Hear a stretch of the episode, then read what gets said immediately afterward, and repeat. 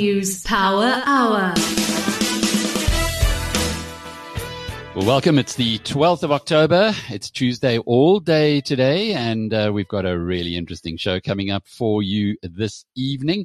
Uh, you'll be hearing from Kokkie Kooyman in just a little while. He went through the list of banking shares with me to say those who are, in fact, there's one banking share that is way higher than the price it was at pre COVID.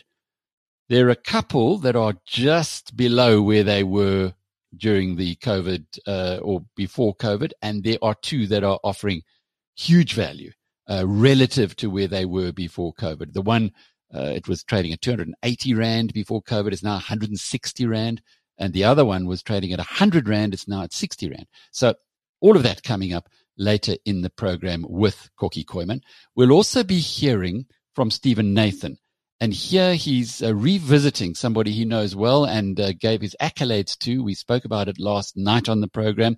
Allan Greenblo, uh, a former uh, boss of mine, a mentor, a wonderful human being who the plaudits just keep coming in for this guy. He was one of those quiet uh, um, individuals. In other words, he didn't push himself into the limelight, but he was beavering away doing things for people who weren't really being looked after. And there you're talking about the millions of South Africans who have got investments in asset management companies, primarily in retirement funds. So we'll be hearing uh, from Mr. Greenblo in just, uh, uh, sorry, not Mr. Greenblo, Mr. Um, Steven Nathan talking about Allan Greenblo. And we're also picking up there on the story of the South African government banning the use of imported cement in any infrastructure programs to do with the government. It's a big story, this one.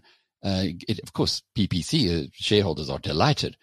But when government starts intervening in this way, is it a good thing? Even though in this case it might seem to be justified because the cement guys say cement's being dumped in South Africa. But actually, where do you draw the line? Is it next going to be some other uh, Uh, equipment that is used in infrastructure, which can no longer be imported. Where do we end in this? Once you go into this kind of a interference from a centralized government authority, you do start giving yourself a big question marks about, first of all, we pay more. Taxpayers are going to pay more. And secondly, where do you draw the line? So very interesting conversation with Steven Nathan coming up there. We'll also hear on the latest episode of Smokescreen from James Ball. And of course, our partners in London, the Financial Times, have got the usual update of the global scene where once more they bring us uh, into understanding what's being spoken about in boardrooms all over the world, not just here in South Africa. So you've got a good show coming up uh, over the next 60 minutes. Before we get there, though, Jared Neves uh, has got the insights into what the BizNews community are consuming at the moment. Jared? I'm Jared Neves, and you're the most accessed stories across BizNews platforms. On our website, biznews.com, the tribute to Allan Greenblo remains the best read piece, followed by David Shapiro discussing the JSE delisting trend and Paul O'Sullivan's piece on South African Airways. On BizNews TV on YouTube, Investment Insights with David Shapiro, an exclusive look at the launch of the Cape Town Stock Exchange, and yesterday's flash briefing are among the most popular videos viewed by community members. And then on BizNews Radio on Spotify, yesterday's Power Hour was the best listened to podcast. Following closely is Investment Insights with David Shapiro and RIP Allan Greenblo, a journalistic giant who never lost his moral compass. Jared, that's good stuff. We uh, are going to be talking a little later this evening uh, with the Chief Operating Officer of South African Airways. So look forward to that in the program tomorrow. And I've got no doubt that the story you wrote today about car prices and the reason why they're going through the roof is going to be uh, well featured over the next 24 hours. Just very briefly, uh, what is it that you found? So basically, the shortage of semiconductor chips, uh, which is a result of COVID 19, has seen uh, car makers across the world, even the big ones like Toyota, having to halt or uh, slow down production of their vehicles. And this in turn has obviously caused a shortage, uh, which has uh, stressed out dealerships and consumers because prices are going up. And the most surprising thing for me is, is that uh, premium car makers like Mercedes-Benz and BMW have now decided to actually keep, um, not really a shortage, but a slow production in a sense and increase demand so that they can have their prices remain higher. And uh, obviously their focus is now uh, in the future to continue making higher end vehicles where the profit margins are higher. What an interesting story, and it's uh, well worth going on to biznews.com to pick up on that one. BrightRock believes that with every change in life comes opportunity, and the markets aren't any different. The daily movement in the markets mean change for us all, sometimes small, sometimes big. This daily market report is made just for you by BrightRock, the first ever needs matched life insurance that changes as your life changes. Nadia Swart has got the news headlines. Nadia? Less than three weeks after taking to the skies again, South African Airways is already facing a backlash from staff, cancelled flights and support problems. In the latest blow to the airline, SAA workers represented by the South African Cabin Crew Association and NUMSA will picket outside Airways Park office in Kempton Park on Tuesday. These workers are unhappy about unfair working conditions, including a 35% pay cut and the airline's bloated management structure. Making matters worse is that there is no deal between SAA's new equity partner, Takatso Consortium, and the Department of Public Enterprises. President Cyril Ramaphosa has called for Mandla Msibi to immediately step aside after the MEC of Agriculture in Mpumalanga appeared in the Nelspruit Magistrates Court on Monday on charges of murder as a result of a deadly ANC branch meeting in August. Msibi was remanded after handing himself over in August. Business Day reliably understands that he was involved in a violent incident at an ANC branch meeting that left two people shot dead and two others wounded. Upon election as party president in December 2017, Ramaphosa called for the end of factions, but the problem has persisted amid competition for nominations into local positions and the potential to access tenders if elected to public office. Factionalism, accusations of vote rigging and violence have also marred the ANC's process to select candidates for the polls. And National Treasury has prohibited the use of imported cement in all government-funded projects, giving a significant boost to local producers. Treasury issued a circular this week detailing the new limits, which call for 100% local procurement. All state entities, including national, provincial, and local authorities and state-owned enterprises, must from November 4th this year stipulate in tender invitations that only South African produced cement produced with locally sourced raw materials be allowed. The move forms part of the government's plan to boost jobs and local economic activity through localization. Interesting story, that last one. Uh, when we have a look at the way the markets performed today, PPC, which is up by 9% yesterday, picked up another 7.5% today.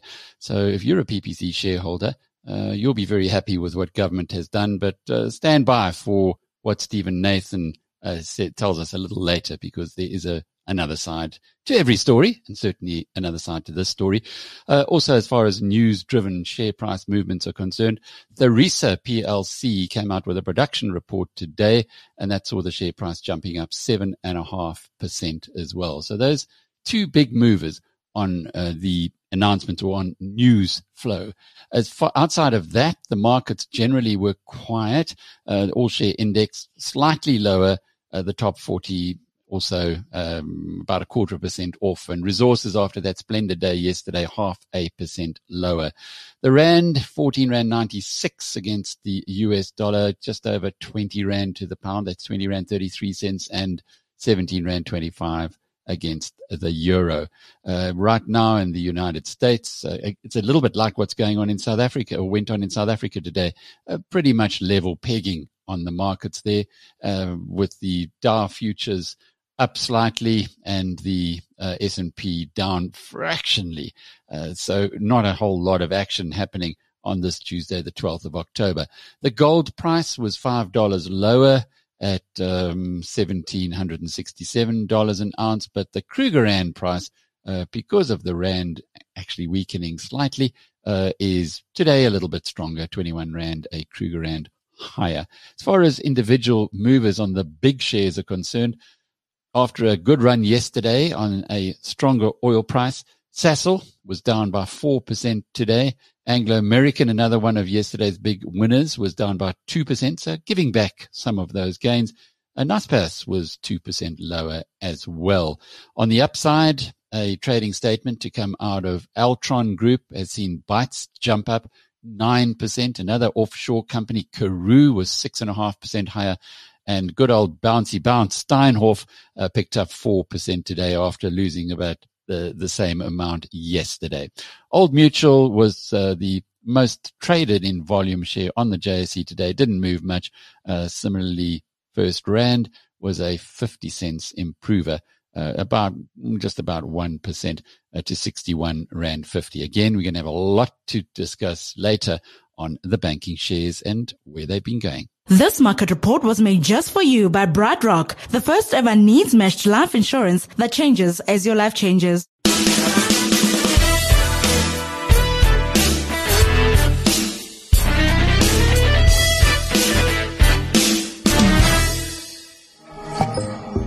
Today is Tuesday, October 12th, and this is your FT News Briefing. Oil prices keep going up and up, and two of the most famous names in private equity are stepping down from the company they founded nearly half a century ago. Plus, the billionaire space race may not be much of a race after all, because Elon Musk is so far ahead. You know, nobody else is being able to catch up with him, and if anything, he's getting further ahead. I'm Lauren Fedor, in for Marc Filippino, and here's the news you need. U.S. crude oil prices hit a seven year high yesterday. The increase is driven by fears that demand is outstripping supply. The benchmark West Texas Intermediate went past $82 a barrel and ended the day just over $80. Oil prices have been rising as the global economy has rebounded and amid a shortage of natural gas. American consumers are now paying more at the pump than they have in seven years, making oil prices a potential liability for the Biden administration. And a big changing of the guard on Wall Street. Yesterday, Henry Kravis and George Roberts stepped down as co-CEOs of KKR. They founded the firm nearly half a century ago and are known for pioneering the private equity buyout. And really took that from a niche industry in the 1970s into one of the most important pieces of Wall Street. Antoine Gara covers private equity in the US for the FT. And in that process, they also sort of engendered this dramatic change in corporate America where companies were run more efficiently and uh, management was heavily incentivized to increase earnings and a company's stock price. Back in the 1970s, when Kravis and Roberts started KKR, corporate America was widely seen as inefficient and like a country club. There were huge layers of management. It was really ripe for disruption. And the other th- change that happened in that era was the Michael Milken financed junk bond, which allowed investors like Kravis and Roberts to raise the debt to buy increasingly sizable and important companies. So it was really a confluence of complacent, overburdened corporations that were trading at actually a real discount to their intrinsic value or the sum of the parts of their assets.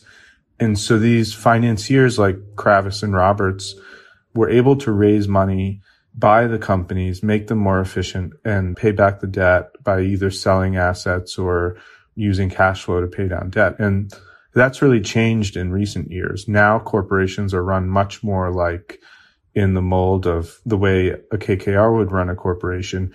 And so it's actually forced firms like KKR to expand into new markets and, and actually change the way they do buyouts. Investors will be keeping a close eye on KKR's new co-CEOs, Joe Bae and Scott Nuttall, as they usher in a new era at one of Wall Street's most influential financial enterprises.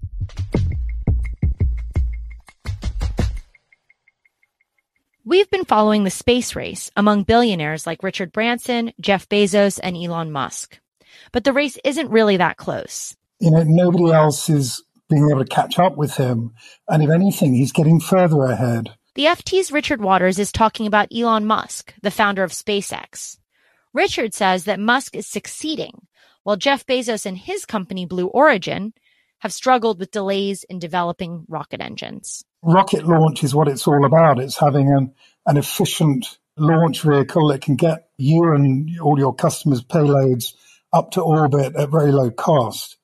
You know, this is where Musk has been well ahead of the game. It's something like 13 years since, you know, he first put a rocket into orbit. And at the time, it was an amazing moment. And the fact that really no other private company has been able to do that since is really just a mark of what an amazing achievement it was. And until somebody else manages to do that, I think he's got the field you know, pretty much to himself. Could you talk about Musk's technology and how exactly it's outpacing the competition? It all comes down to the Falcon 9. You know, this is the rocket that really has become the workhorse for getting commercial payloads into space. You know, this year, the Falcon 9 has accounted for more than half of all launches into orbit, if you exclude China and Russia and their own space programs. So it's really now dominating the market. And it's done that just by bringing down costs tremendously. And, you know, I, I think of this as very much what Musk did at Tesla. He spotted a technology that was going to become commercial and he pulled out all the stops to build a company and a process entirely around that technology to make it commercial. And in this case, that means uh, reusable rockets. So just being able to reuse the booster, the main part of the rocket, is uh, massively cost saving. And the other is um, 3D printing of the engines. You know, these are the most complex, expensive parts of the machines. And to be able to design them to the maximum efficiency is what it's all about. And so he's built his entire company around, you know, the process of developing, producing those things. It's all vertically integrated like Tesla. And it's just been very successful. And where's the demand coming from? Who's paying for this technology? You know, this is all about satellites at the moment. Communication satellites, we're getting a boom in low Earth orbit. These broadband networks we're hearing more and more about that are starting to launch. But getting communication satellites into high orbit, you know, that's the bread and butter of the business. But then Musk can supplement it with a number of other things. And I think this is why SpaceX is doing so well, because it can spread the cost of launch across so many payloads now and really bring down the unit cost. So the other things that are really working for him, well, he's launching his own satellites for his own network. So he's got a captive in-house launch service. He's winning contracts for NASA.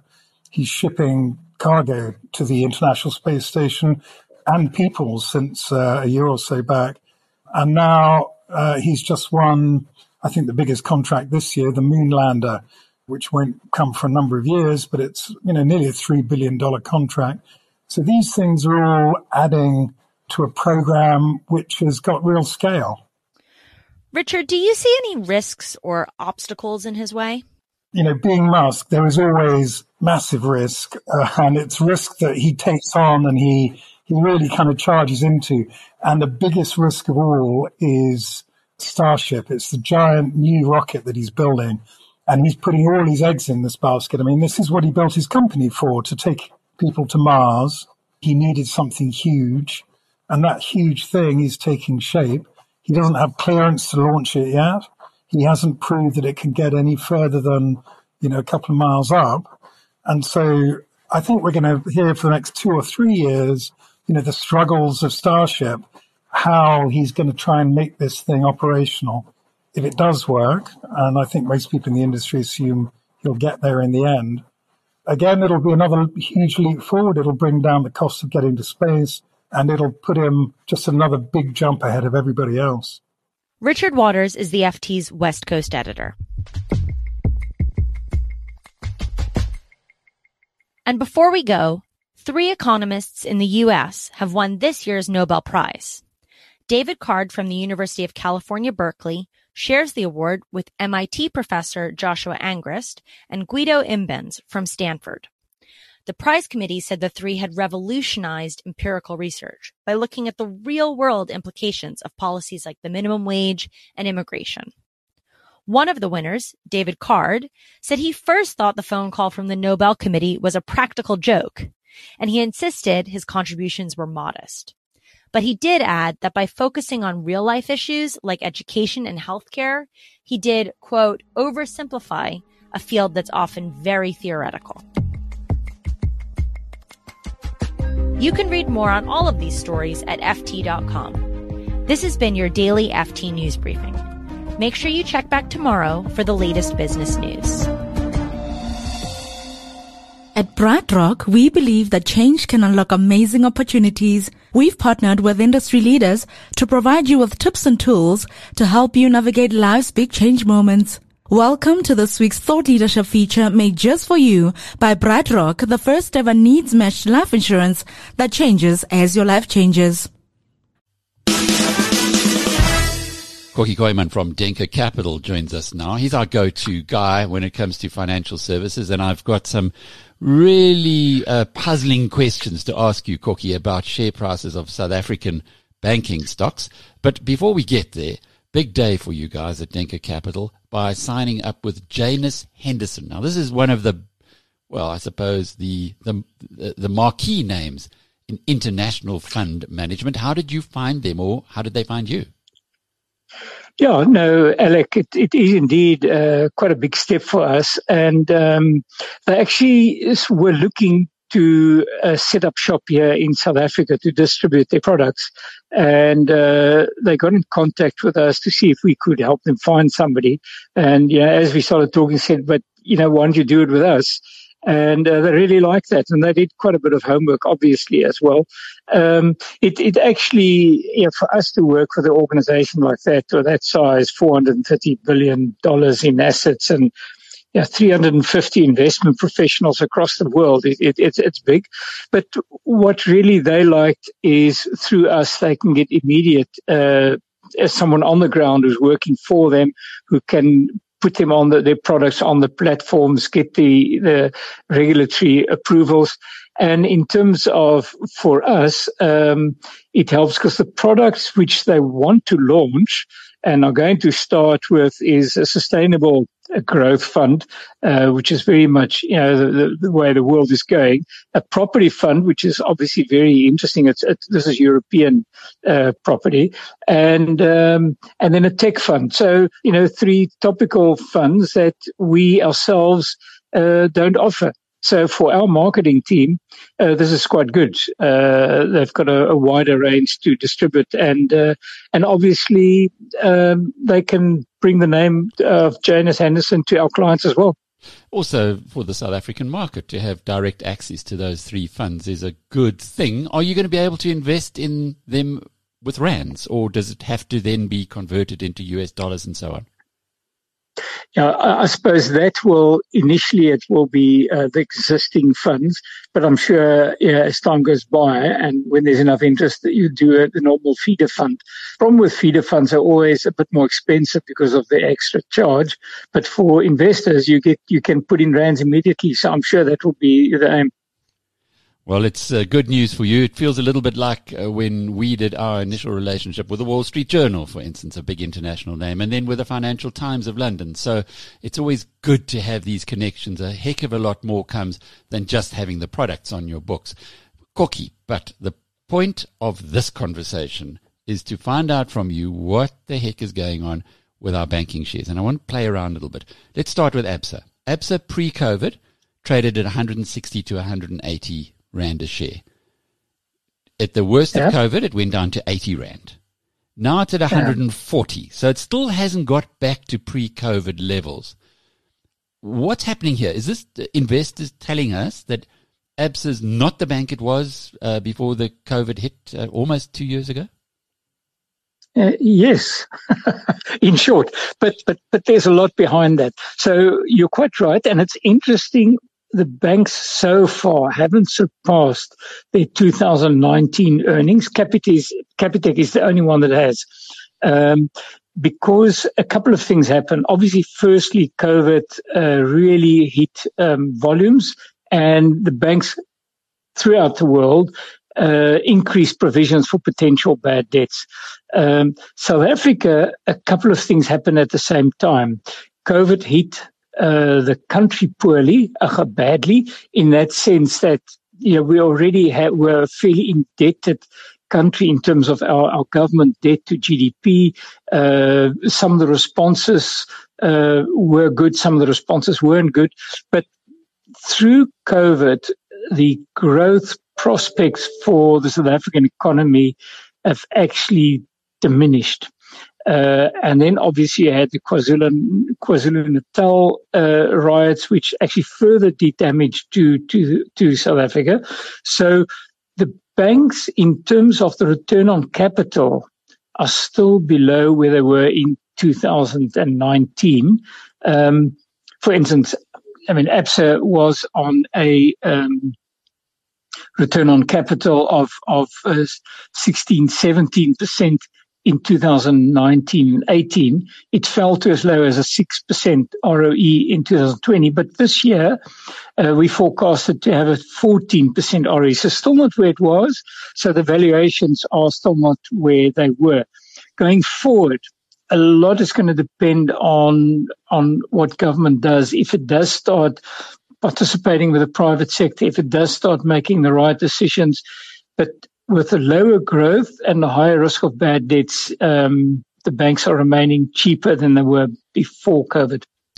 Standard Bank's a little bit like ABSA in that it was trading at 180 to 200 rand a share. It went down yeah. to 100. And now it's at 140. So it's it's a bit away from uh, where it was in, in 2018, 2019, but, but not serious. And I'm sure the thesis you've given us now applies to that one yeah. as well. But looking yeah. at Capitec, you mentioned Capitec. Now here is your outlier. Before COVID, yeah. it was trading at 1200 to 1400 Rand a share. It's now 1700 Rand a share. So actually it's gone way beyond the pre-COVID level. Yeah. Is it justified? Uh, Capitec is now fairly expensive, but but um, yeah, I've been foolish enough to say that for a long time. it's it, it's one of those shares because of its ability to compound and just keep growing. Uh, I did the homework and and checked every time in the past when it was at this level, and you thought it's too expensive. And had you bought it, even at that point where it's expensive, which remember is difficult for us as value based managers, it still outperformed the rest of the sector on a three year basis, even when you bought it from expensive level simply because the return on capital is higher than the others and the shareholder value growth just keeps compounding at 20%. So Capitec came through COVID very well. Firstly, um, it really started pushing transaction income faster uh, to the extent where its fee income now almost covers its operational expenditure. It kept growing its client base dramatically. So Capitec has actually come through it very well, and you can see that on the share price. Interesting, Standard Bank ABSA.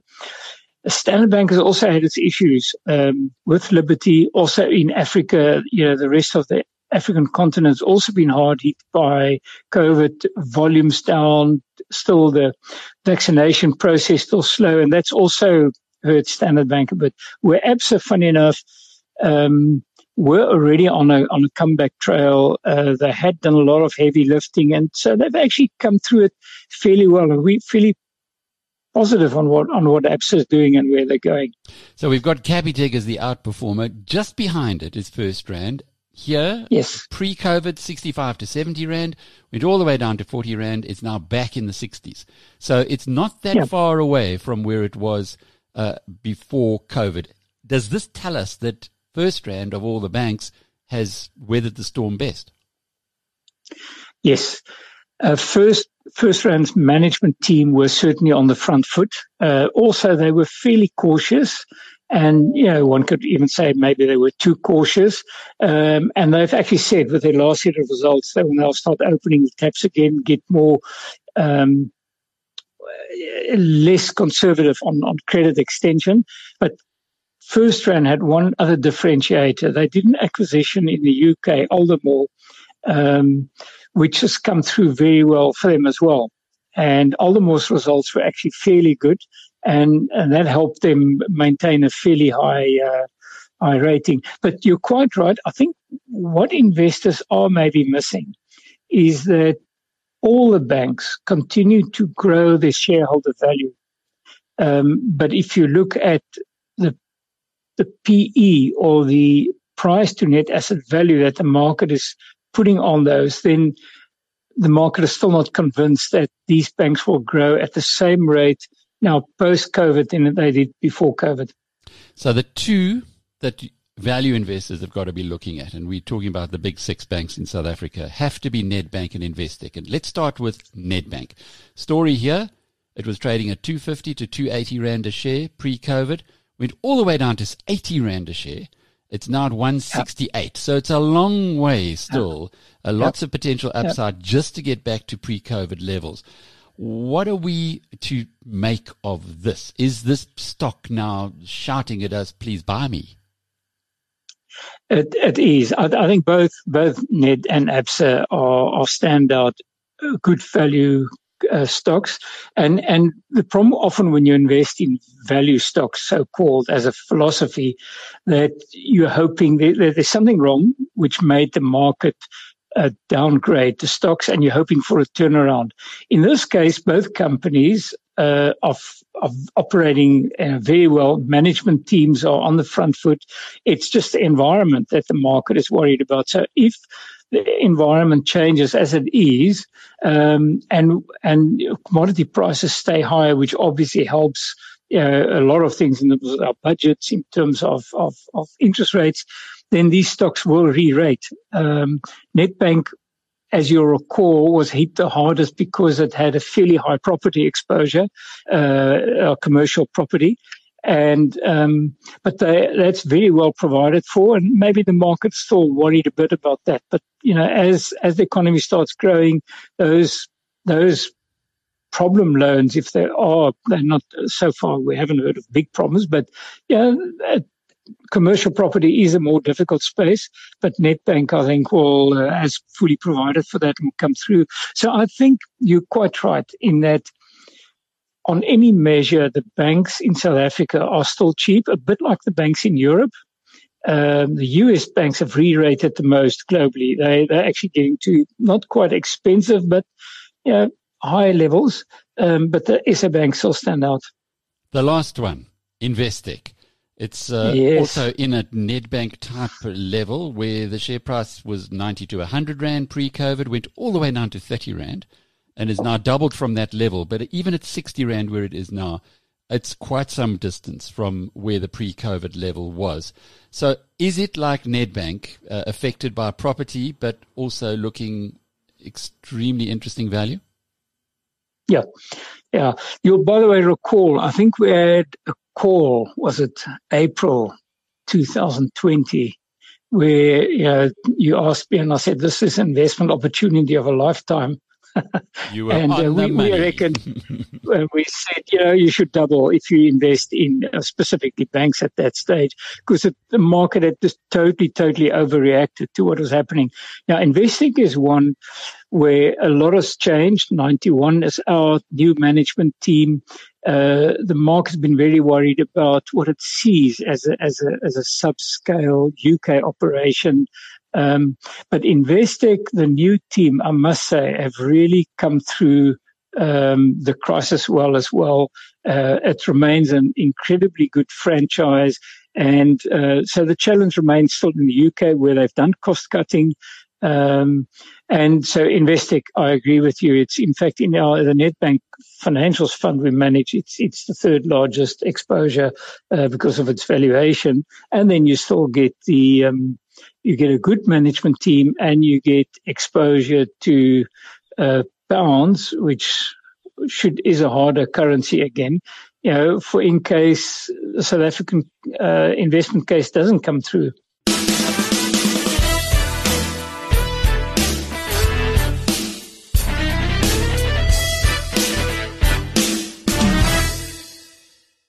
This thought leadership feature was made just for you by BrightRock, the first ever needs matched life insurance that changes as your life changes.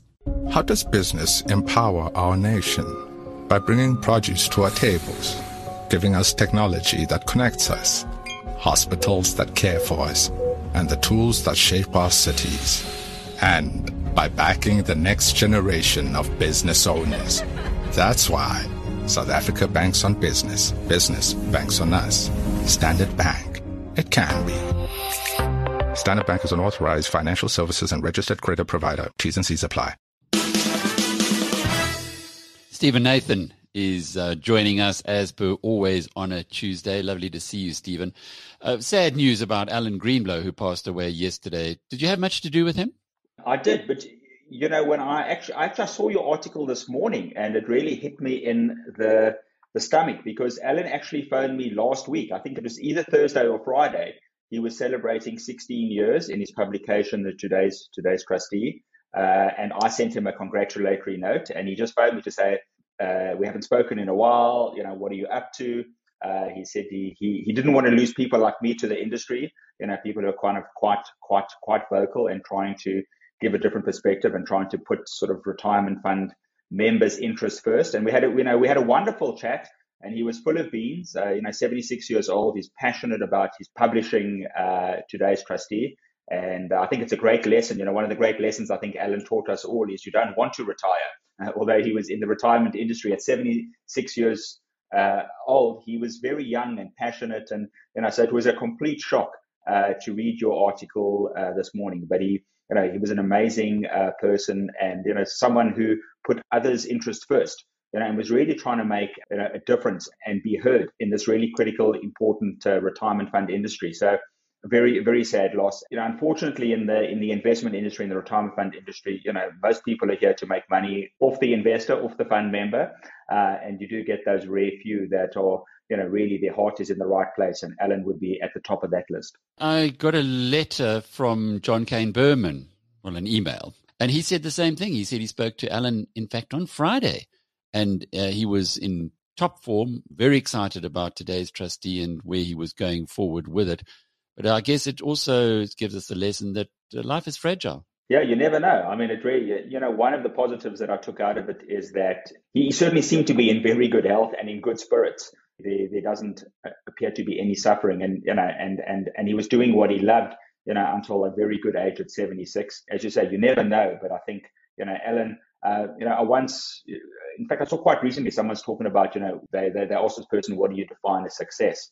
And uh, the person said that, well, you know, it's it's it's the legacy I leave behind, and what people will say, you know, when I'm no longer here. And you know, Allan, uh, I happened to be on LinkedIn. Uh, Rosemary Hunter, saw, uh, you know, she wrote uh, something about, in fact, uh, referencing your your article, and there was many comments. I can't remember, maybe hundred comments, and and you know, all extremely positive. So the legacy that that Adam left behind, his family, you know, he can be immensely proud of the uh, the impact. He certainly made a very big impact. And, you know, there's going to be a lot of people in the retirement fund industry that have made more money than Allan, but there's going to be very few that have left a bigger impact and impacted others. You know, and I think that's a, you know, that's a, that's a wonderful legacy. It's a bit like John Bogle uh, on the Vanguard side, Vanguard being the second largest uh, uh, mutual company. So uh, what we would understand as an investment unit trust company in the world. Uh, and Bogle uh, never owned a share in the company, yet he grew that company from a few billion dollars of assets. Today it's about, I think, $7 trillion, something outrageous. Uh, but he never profited uh, from that. Um, he could have made a lot of money. So, once again, in the investment industry, there'd be a lot of people that are more wealthy, that have made a lot more money out of it, but very few that have given as much as John Bogle and as an Allan Greenblo, Greenblo in a South African retirement fund context. Thanks for that. I, I, appreciate that you actually put that forward because it is very much a sense that I had from the man himself, having known him for as long as I did. Unfortunately, I didn't speak to him last week, so uh, missed out on on uh, saying well and on having that conversation. But moving on to other issues, and, and I'd love to get your insights into what's going on, or or a more perhaps balanced approach towards the uh, newspaper headlines, uh, Business Day this morning, screaming about the PPC share price up nearly 10%. And so they should be screaming because PPC's had a rough time. But the reason why it rose was because the Treasury is now interfering in the economy in a big way by saying if you want to do business or build anything for government, you have to use locally manufactured cement in this case. Where does it end though? To me, it's a bit of a slippery slope because now it might, thereafter, it might be locally manufactured steel, locally manufactured instrumentation, etc.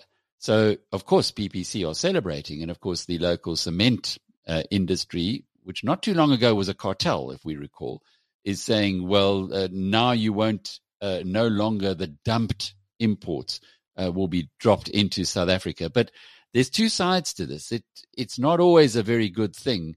In fact, it's never a good thing when government starts intervening uh, in the market process. Uh, yes, I mean, very. I, I, was I was surprised. I was surprised from from many aspects. I mean, if, if we look at a top down, Alec, um, and I think I've described this as of others before. You know, if you look at a government, uh, there's more or less two models. You know, the one model is you can say the government knows better. The government is is is is cleverer than than uh, its citizens, uh, including businesses and the government can allocate resources. So the government can allocate resources. You know, who should be mining, who should be in retail, uh, who should be running education, uh, what we should import, what we should export, the tariffs we should impose on that. So you know, the government, and then if you take that to the extreme, it would be communism. Uh, and then on the other extreme, you've got uh, the free market capitalism, where you say that uh, the private sector is much better at allocating resources and looking at opportunities.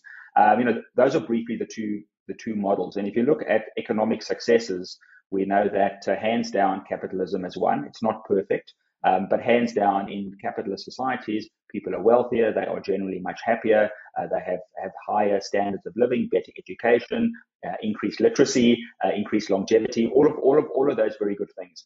Um, and um, you know, the South African government, uh, sort of its roots are definitely in the communist, more in the communist camp than the capitalist camp. Um, and we've seen policies that are, are a lot more socialist than uh, than capitalist, and many of those policies are deserved, but not that, but they aren't all deserved. Um, and what is interesting here, as you say, you know, firstly, what I find interesting is that it's a national treasury decision, not a competition commission or a Department of Trade and Industry decision. Uh, because what you would expect is if that there was unfair trade practices, you know, then either the Competition Commission or Department of Trade and Industry, who regulates tariffs, you know, would would get involved. It, it would seem to sit in that in that area of policy, not National Treasury that basically you know writes out checks to the various departments. Uh, so that you know that that was surprising. Uh, and then the second thing is the, the the decision in and of itself, because um, as you say, what you what you're doing is you are favoring a more expensive product and while it might be good for the company, a company, uh, but for the you know someone's got to pay the price. So if we are if we are are uh, using more expensive materials, then it's going to increase the cost of infrastructure, and it's going to mean that we're going to need more taxes for the same amount of infrastructure. Uh, which was interesting is that uh, saw PPC and maybe it's maybe it's the cement industry in South Africa talking about uh, that it's great because um, these cheaper imports, the quality is inferior, and and they made a bunch of comments saying that uh, uh, that that you know um, it's a it's a it's a more inferior product. But then you would expect the market to say, well, you know, I've got to look at the quality of what I'm getting versus the price I'm paying, uh, and for the market to decide. And that's much more the way that I would prefer things to happen, where the market decides rather than a government decision, because it's likely that it's going to increase costs for all of us in one way or another. It's interesting when you unpack the computational uh, solution to this. Here you have bureaucrats sitting in Pretoria with perhaps pocket calculators deciding on something, whereas the market takes everything into account, exactly as you've made the the point now, quality, etc., and it computes real time uh, with a this a computer which is impossible to build, and sometimes that is forgotten and missed uh, amongst central planners. But moving on to another part of the market, which is the Johannesburg Stock Exchange itself, we saw again in Business Day this morning that there were announcements of two delistings. It's a trend that is now uh, continuing to uh, certainly isn't tapering off. It seems to be gathering momentum, if anything else. on the one hand, I guess you could say the delistings are not bad, not a bad idea because the shareholders in those companies are now getting proper value for them. But on the other hand, if you continue to delist companies from the JSE or from the stock exchanges in South Africa, uh, the choice for investors has to get increasingly limited. Yes, uh, you're right, Alec. I mean, the, the you know one would gauge um, the health of, of of an economy by its stock market. You know, so if if if if the stock market is doing well, and we look at the stock market doing well from a couple of things. The one is, you know, uh, are prices rising? So is the level of the stock market going up? Uh, are companies' uh, profits increasing? Um, and uh, uh, is the number of companies listed on the stock market increasing? Because one of the one of the main reasons for the stock market, from a company perspective, is to raise capital uh, cheaply and effectively and quickly. Um, so the more companies that are raising capital that are that are listed tells you that there is a demand for capital, and companies use capital to invest, uh, to to to kind of you know uh, grow their businesses, to invest uh, uh in the country, to create jobs. Um, it wasn't that long ago, and you might know this better than me, Alec. I'm trying to think. Uh, um, our Reserve Bank governor talking about the the amount of cash that companies are holding. Uh, I can't remember the number, it was a, over a trillion rand. Mm. Over a trillion rand, and this is this is this is what they call non-financial companies. So it's not banks or insurance companies that hold that hold cash. Uh, you know, and that's that's that's the other side of this coin is that companies are cash flush. Uh, they don't have the opportunities or the confidence or the long-term certainty to invest that money on behalf of shareholders, and that's what we're seeing. So we're seeing companies hoard cash and not invest, and then as a consequence, uh, fewer companies need to raise capital. Uh, the price of these companies, uh, the if you go below below sort of the top 60 on the JSE, the liquidity falls a lot and the interest falls a lot uh, in these companies as well. So they're not really making a big difference to the portfolios. Unfortunately, you know, if you look at these companies, I think uh, Alaris's market or the the uh, the valuation is about 500 million. Uh, CSG is, is is is under 200 million. So they're very very small when you look at the you know they would be rounding errors in a portfolio. So they're not making much of a difference in uh, uh, in pension funds' lives, in big uh, asset managers' lives, and there isn't a demand for for them. The cost of of them being listed is quite high. Um, so so it isn't a great situation for the big picture for most of us. But as you say, in a very narrow segment, you know, some shareholders might be doing well in the short run, but this doesn't create value in the medium to long run.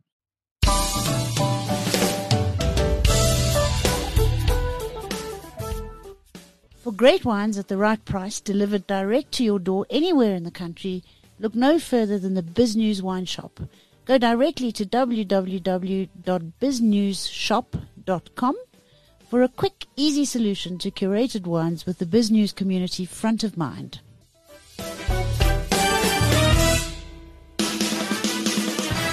Good to be talking to James Ball again of the Bureau for Investigative Journalism. James, before we talk about smokescreen, because that's the focus, what are you guys busy with at the moment?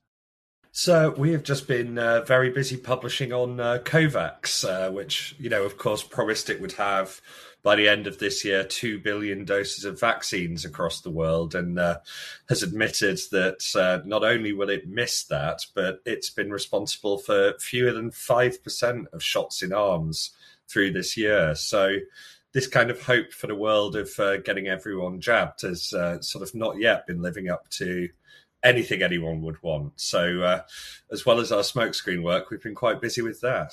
Yeah, and I'm pretty sure you aren't getting lots of support from the bureaucrats who don't like to be shown up in issues like this.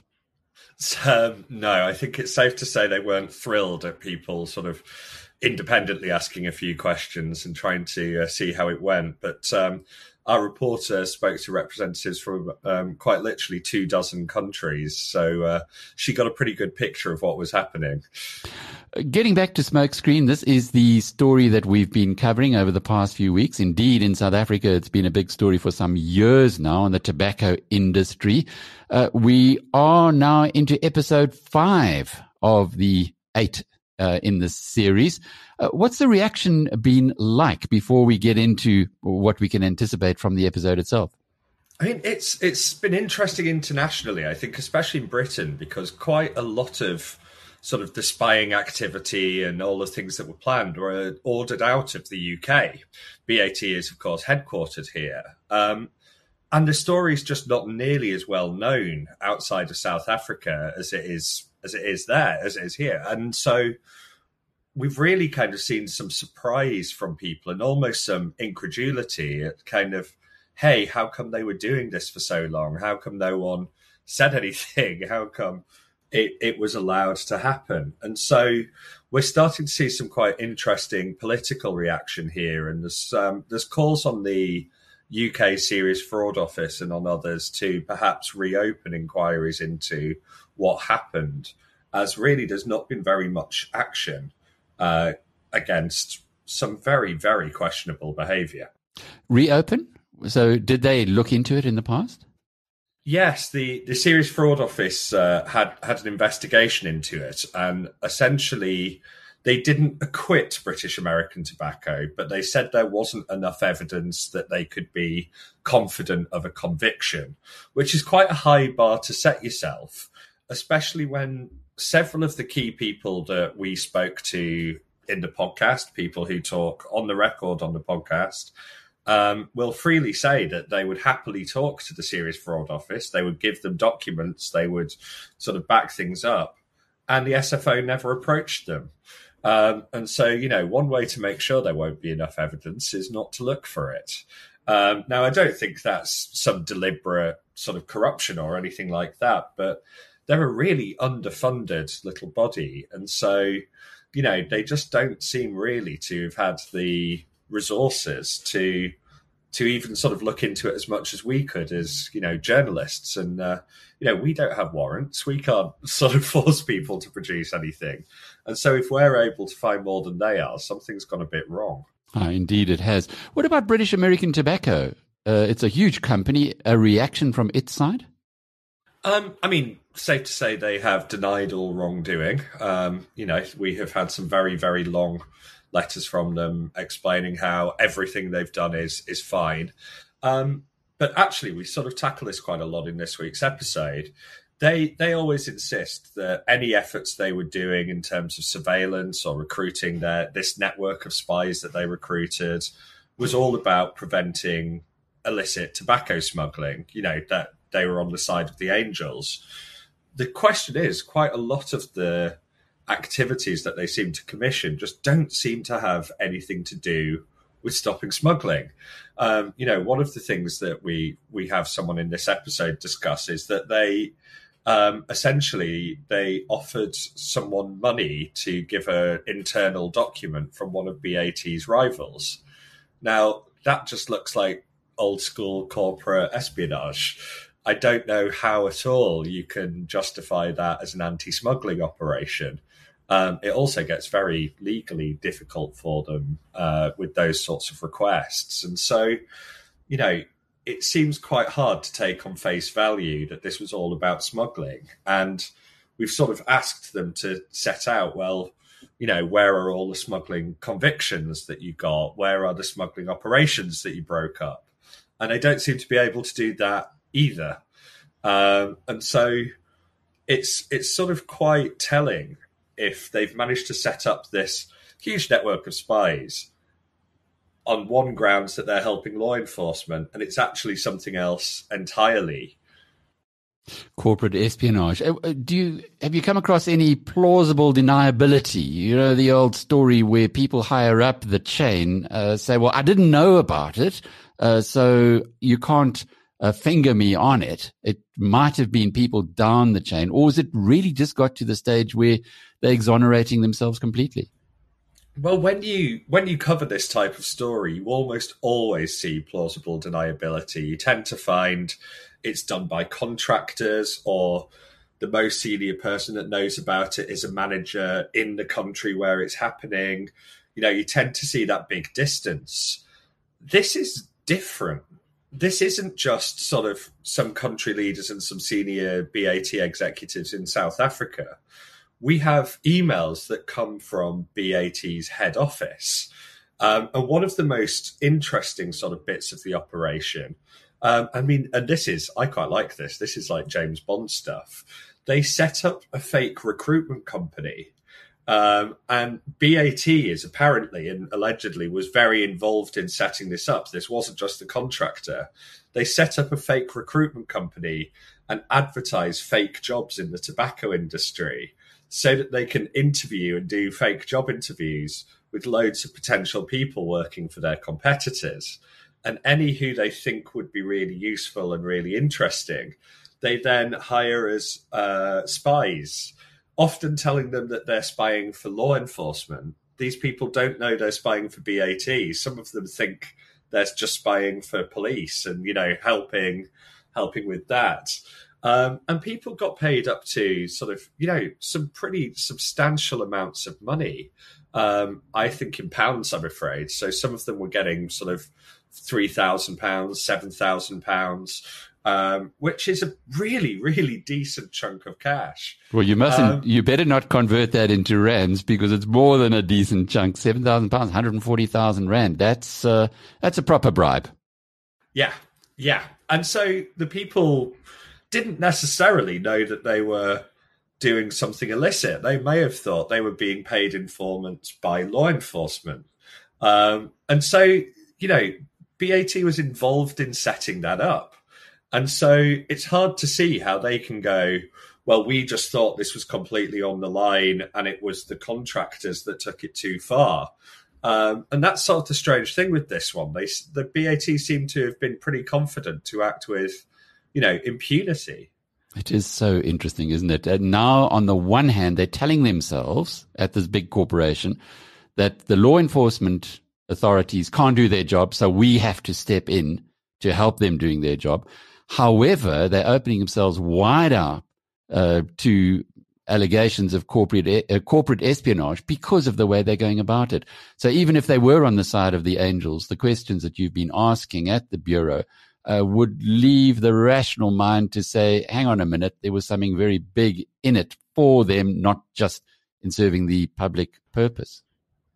Exactly that. They, they've, at the very minimum, left themselves open to some very reasonable suspicions, even in the minds of people who would be want to be very fair to them or generous to them, or sort of be happy to accept. Well, you know, maybe they want to be a good corporate citizen and do their bit to stop smuggling when they've gone this far and they've been this inventive and sort of, you know, this network of spies, we think it had more than 200 people in it.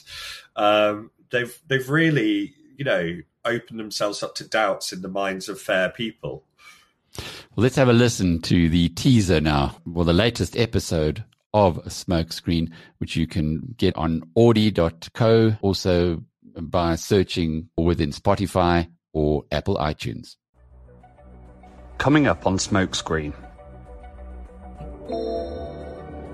I expect that this is the same version of events and fabrications of our friend and the criminal syndicates which fund the failed writing endeavours.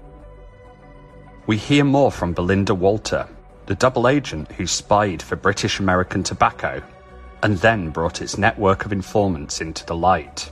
So they give me a card. He tells me, and I've got voice recordings. Just two weeks ago, I made him talk into a microphone. Can we prove it? I've got the cards and I've got the conversation, yeah. In episode 5, we find out how British American Tobacco, or BAT, recruited its informants to spy on competitors across the tobacco industry.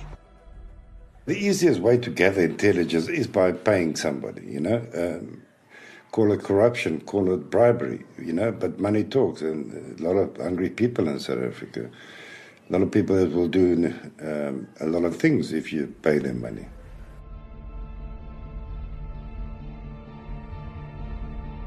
The insiders have their own opinions about what was going on, but we're curious about what BAT has to say.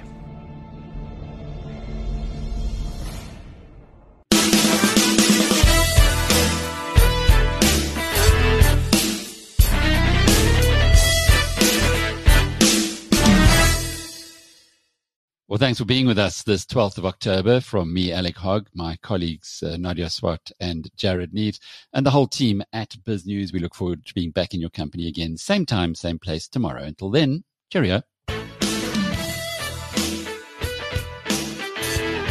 You've been listening to the Power Hour brought to you by the team at BizNews.